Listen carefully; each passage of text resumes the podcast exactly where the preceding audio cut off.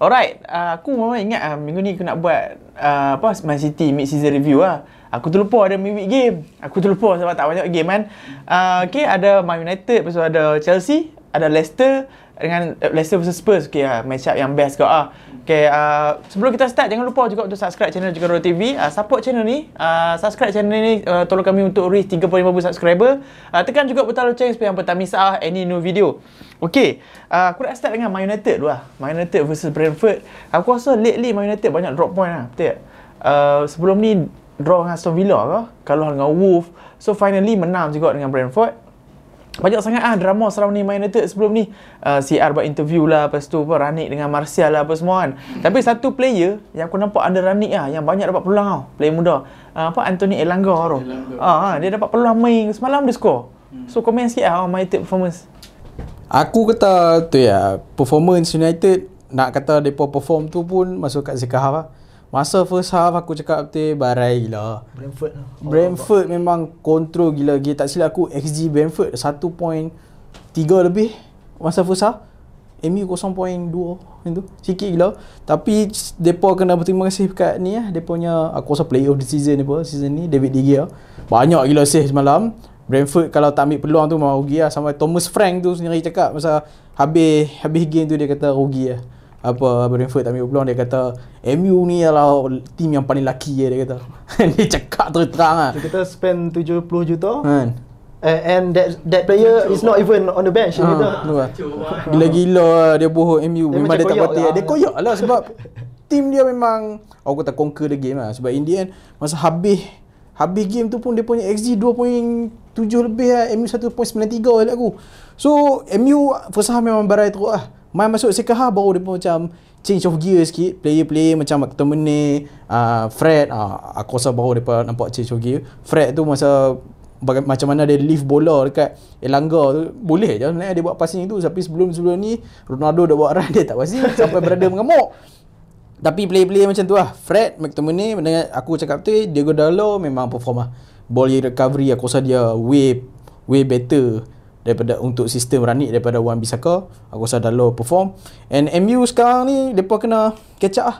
Sebab sekarang ni dulu dia depa kata depa ada game in hand. Ah, kalau depa menang game in hand ni depa akan potong Arsenal. Apa sekarang ni dah sama game dengan Arsenal.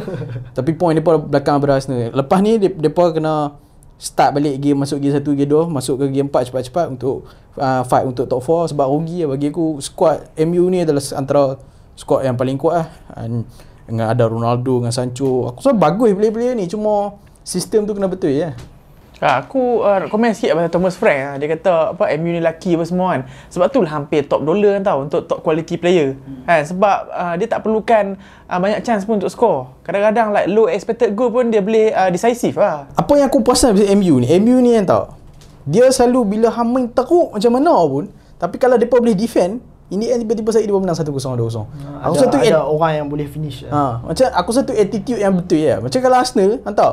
Arsenal kalau ada peluang nak dapat nombor satu dalam liga ke, tengah nak fight point lah, nak dapat top 4 ke. Tak, game tu dia buat take. ha, macam itu nak dapat top 4 lawan Everton.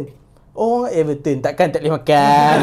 kena kena kena kena kalah apa dia? Macam tu Arsenal. MU memang different breed lah pada Arsenal. Ha, Arsenal tak ada expected player, MU ada banyak expected player lah. Ronaldo, Bruno Fernandes. Dan Bruno Fernandes lately dia perform balik lah. Uh, last last week lah kan game week itu dia score assist Ha, kan game ni dia assist ni dua dia biji. assist 2 biji Hmm. so Hmm, tapi nampak Ronaldo keluar dia perform. Eh? Nampak macam tu. Aku pun nampak macam tu lah. Tapi yang go, go second apa ya Ronaldo. Oh, itu dah war, lah. Ronaldo. Tapi uh, tengok apa yang uh, Ranik cakap dengan Ronaldo, Ronaldo Ha, buat. Aku rasa Ronaldo berbahaya Ah. Rani try nak pujuk. Masa masa dia nak buka Ronaldo Ah. Ronaldo beban, lepas tu dia pujuk.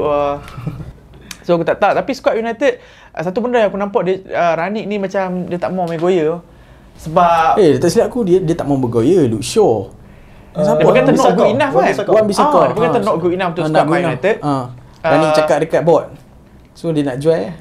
nak je mungkin sama sama depan aku tak tahu lah. Loh, tapi aku terkejut lah Shaw dia tak minat eh.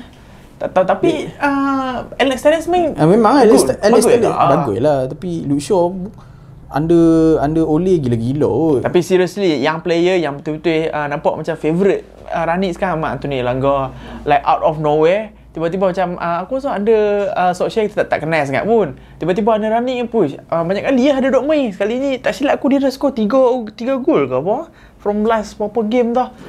So so okay lah untuk squad Man United at least dia dapat regain momentum balik kan uh, which is aku rasa fan pun tak expect sebab sebenarnya uh, fixture sangat senang lah dengan Burnley uh, apa semua betul duduk drop point uh, sekarang ni menang dengan Brentford so uh, aku rasa about time lah about time sebab weekend ni adalah last game sebelum go to international break ke apa yes, uh, so Weekend ni dia belum siapa? tak ingat aku tak Uh, tahu tapi dia pun kena menang macam mana pun. Okay, uh, so tu untuk Man United. Uh, next game adalah Chelsea. Chelsea versus Brighton. Uh, tak silap aku lah, ni adalah kali kedua tau. Chelsea draw against Brighton. Okay. Kali pertama tu masa 30 Disember itu. Uh, aku rasa storyline lebih kurang sama lah. Chelsea score dulu, lepas tu last minute kan. Welbeck uh, equalize. Ni pun sama lah, Chelsea score dulu, lepas tu Brighton score. So apa komen lah pasal Chelsea? Dia pun duk keep dropping points, keep dropping points. Uh, aku rasa sebelum komen pasal Chelsea aku nak bercakap pasal Brighton lah aku rasa sebab Brighton bagiku dia pun memang dah earn respect semua orang. Graham Potter lah. Aku rasa dia dah bentuk satu squad yang hmm. capable untuk establish dia pun position dia pun mungkin top 10, top 10 EPL. Hmm. Tapi dalam masa yang sama dia pun main attractive football dan bagi aku tactically astute. Macam contoh lawan Chelsea baru ni uh, yang seri tu kan. Uh, malam tu walaupun on paper kita tahu memang pun main 3-5-2 Brighton ni. Tapi malam tu specifically pun main back 4 which mean uh, Vol, uh, Volman yang dekat centre back push ke kanan. Bila push ke kanan tu ada satu space untuk attack Marcos Alonso. So pemain tu ialah Tarik Lamti lah Bekas player Chelsea. Hmm, kau- kau Malam Alonso tu aku semalam. tengok Memang mantap hmm. gila kan. Cara dia rinse uh, Marcos Alonso tu. Dan aku nampak yang tu memang uh, Plan dia pun Memang plan utama dia pun Dan Chelsea Aku tak tahu. Malam tu memang dia pun Dia tak boleh. Tak boleh score. Bukan tak boleh score Nak try pun. Dia banyak Banyak chance. Tapi kalau tengok Daripada segi quality chance dia Rendah daripada Brighton. Hmm. Brighton pun tak oh, tinggi sangat. Dalam 0.7 macam tu. Hmm. Chelsea lagi rendah Dalam 0.5 macam tu Sepanjang 90, 90 minit. Walaupun malam tu Ziyech main Lukaku main. So aku nampak ah Yang Lukaku Aku nampak dia tak berapa sesuai Dengan cara Chelsea main. Sebab Lukaku ni Yang aku tahu Dekat Inter Ada dua cara je Dia boleh main. Yang pertama sekali Fast break. Sebab dia boleh guna Dribbling style dia Dia boleh guna hmm. hold ball And then dia Gunakan pace dia. Dan the second one Dia tunggu dalam kotak Orang cross kat dia Tapi masalahnya Chelsea Dua-dua cara ni dia tak guna. Chelsea memang build up slow And then tak ada orang hantar servis kat dia. Sebab tu aku rasa Lukaku memang Boleh kata starving lah ni kan. Dia macam tunggu dalam kotak Tapi tak sampai servis. Hmm. Sebab tu lawan uh, Hampa dengar yang Tuchel kata Lawan lepas lawan City tu. Dia mengamuk Ah, Lukaku. dia, dia single out terus tau. Hmm. uh, Lukaku dia kata Lukaku should do better in a certain situation Macam tu lah lebih kurang dia kata. Dia tak membantu lah bila dia buat interview itu yang apa yang dia tak puas hati inter-inter apa semua tu kan. Ah, benda, ya. benda Dia tu tak membantu. bila ha, lepas tu han tak perform pula. Lagi orang tak suka actually and bila tukar cakap lagi lagi make sense lah. Apa yang Lukaku buat sekarang teruk lah sebab lawan City itu pun 10 pa- 10 touch ball lah sebagai seorang striker. Tujuh- 7 tujuh passes. pass kan. Ha, 7 passes ridiculous lah. Tu pun accuracy pun 58%. 58% punya uh, 7 pas daripada 7% tu 58% hmm. je accuracy gila-gila. Yalah sebab hang macam dekat 100 100 ribu million striker dekat 100 juta harga striker. Yes. Tapi macam tu quite kecewa lah Ah, yalah, betul lah. Chelsea tunggu kot kehadiran hang uh, masa masa dia kena covid masa dia Dia yang aku nampak kan. Chelsea kan Boleh boleh main dengan dia Hang boleh jadikan dia sebagai wall striker lah. Hang pas kat dia Dia akan umpah kat orang lain Macam tu je hmm. Tapi yang rugi eh Hang bayar 100 juta kot Betul untuk dia. Ha. So Chelsea Out of title race lah. Tahu Memang- sekarang ni dia, So siapa yang positif tu Aku rasa. Serius aku Even aku Liverpool pun tak boleh potong City Chelsea lagi lah kan. Aku rasa Ah, aku, aku aku tengok ada orang komen lah kat, kat YouTube kita dia kata kenapa cakap out of title race? Uh, Liverpool ada lagi dok aku tak cakap pasal Liverpool. Yes. lepas aku cakap pasal Chelsea. Uh, sekarang ni hari tu lah hari tu dia drop hari tu Chelsea dia drop point uh, 12 point kan eh, 13 point kan beza. Tapi sekarang ni City ada one game in hand yes. sebab Chelsea dah main dah on weekday. So let's say kalau Chelsea menang, uh, City menang so dah apa 16 game 16 point lah. 16 point aku rasa hmm, sorry to say bro meaning City kena kalah more than 5 games Yes. which is not gonna happen lah aku rasa uh, tapi at least fan Chelsea still ada lah nak uh, trofi lain untuk cherish kan Yes, betul. uh, Carabao Cup final lepas tu FA Cup ada lagi Champions League ada lagi Club World Cup aku rasa big chance untuk menang And then talking about uh, banyak tournament lah. After the game, uh, Thomas Tuchel kata, uh, Chelsea player ni too tired dah. Too tired masa lepas gol kan, too tired to celebrate. Dia dia dia kata macam player Chelsea ni uh, penat lah sekarang. Penat. So, hang kena embrace lah kepenatan tu sebab things not gonna stop. Aku nak sentuh pasal hang cakap depa tak celebrate tu. Aku baca agak ah, Twitter-Twitter Chelsea. Depa ni bukan masalah penat. Aku rasa aku depa banyak speculation lah dekat Twitter Chelsea kata ada masalah dekat dressing room sebab bila hang tengok bila depa menang lawan Spurs dan dapat masuk final tak celebrate. Eh. Ha, lepas tu ah ha, depa semua tak ada celebrate. Lepas tu depa dapat gol. Aku tak ingat lah lawan gol apa tapi gol se- uh, lawan apa tapi kira player-player tu tak celebrate dengan uh, dengan sesama sendiri. Aku rasa macam ada masalah kat dress itu apa yang aku baca lah. Ada masalah kat dressing room mungkin sebab apa yang Lukaku buat ke apa. Tapi in the end sekarang ni macam ada problem lah kat Dia situ. law- lawan Brighton tu pun Hang tengok yang Ziyech dengan Lukaku tu kan Daripada Hmm. sebelum half time Nampak berkelahi duduk lawan-lawan cakap kan. Hmm. Sampai lepas half time Sampai second half. Lah kita bukan nak create drama yeah. out of thin air ke macam nak create uh, apa kontroversi surrounding Chelsea punya dressing room ke apa. Tapi sebab benda ni jadi kita nampak dalam TV hmm. uh, Lukaku dengan Ziyech tu cakap macam uh, berbalah lah on the way ke tunnel lah sebelum half time. So macam Thomas Tuchel pun cakap pasal benda tu which is dia kata uh, good standard lah by Chelsea. Kalau macam semua puas hati pun tak okey lah. Uh, tak silap aku pasal Ziyech terubah salah macam nak tau Lukaku kata uh, ada orang translate tau. Pun cakap in in dash ke apa. Tau Lukaku tak boleh tak expect Ziyech nak bagi bola kat macam tu. And even Ziyech bagi bola macam tu Lukaku tak boleh nak sampai pun kat area situ Okay, so cakap pasal uh, Thomas Tuchel kata ah, player dia penat apa semua kan. Uh, benda ni not gonna stop now. Tapi dia akan intensify more lepas ni. Sebab uh, weekend ni adalah uh, game against Spurs which is aku rasa very very important game untuk Chelsea. Sebab Spurs sekarang ada 4 game in hand kot. Kalau compare kalau in term of comparison against Chelsea dia ada 4 game tau. Uh, lesser than Chelsea.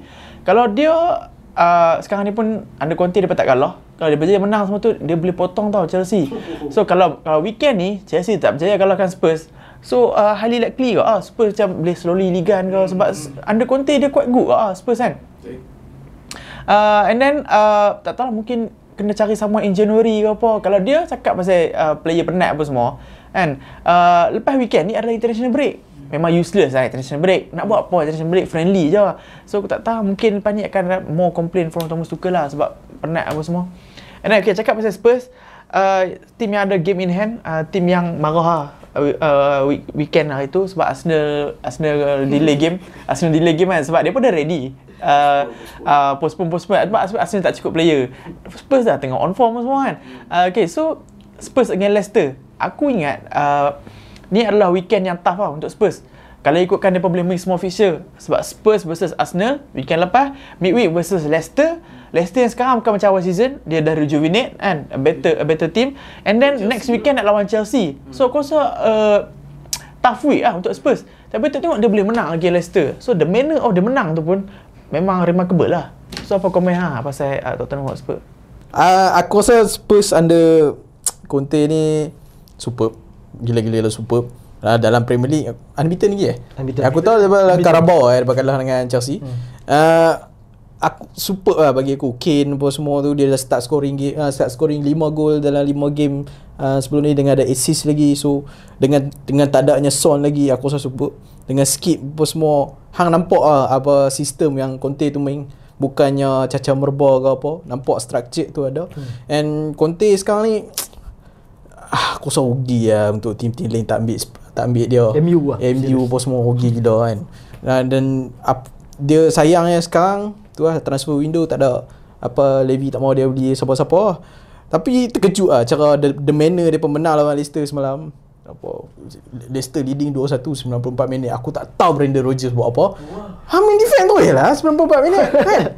Tak ada. Kalau kena sebiji dua sama tak apa. Kalah 3-2 lagi. Ha macam mana bro? Kan aku nak tanya dos Bernardo hang puas hati tak kan Lam- Lama tak mau tak nampak tak mau tak nampak Leicester teruk macam ni. Leicester kan, dia tak ah. keluar kan? Tapi tak apa aku tak faham ke macam mana uh, Yalah bagi kredit dekat Berwine lah. Nampak dia masuk minit 81 Satu, 81 ke apa kan? And dia masuk 94 kena kad kuning tak silap aku 95 dia score 98 dia score Sekarang ni Ayek eh, dia, dia nak pindah ke Ayek tak silap aku And Ayek minta dia 15 juta Spurs tak mau sejak lepas di skor tu. AX uh, apa Spurs minta dalam 20 juta terus.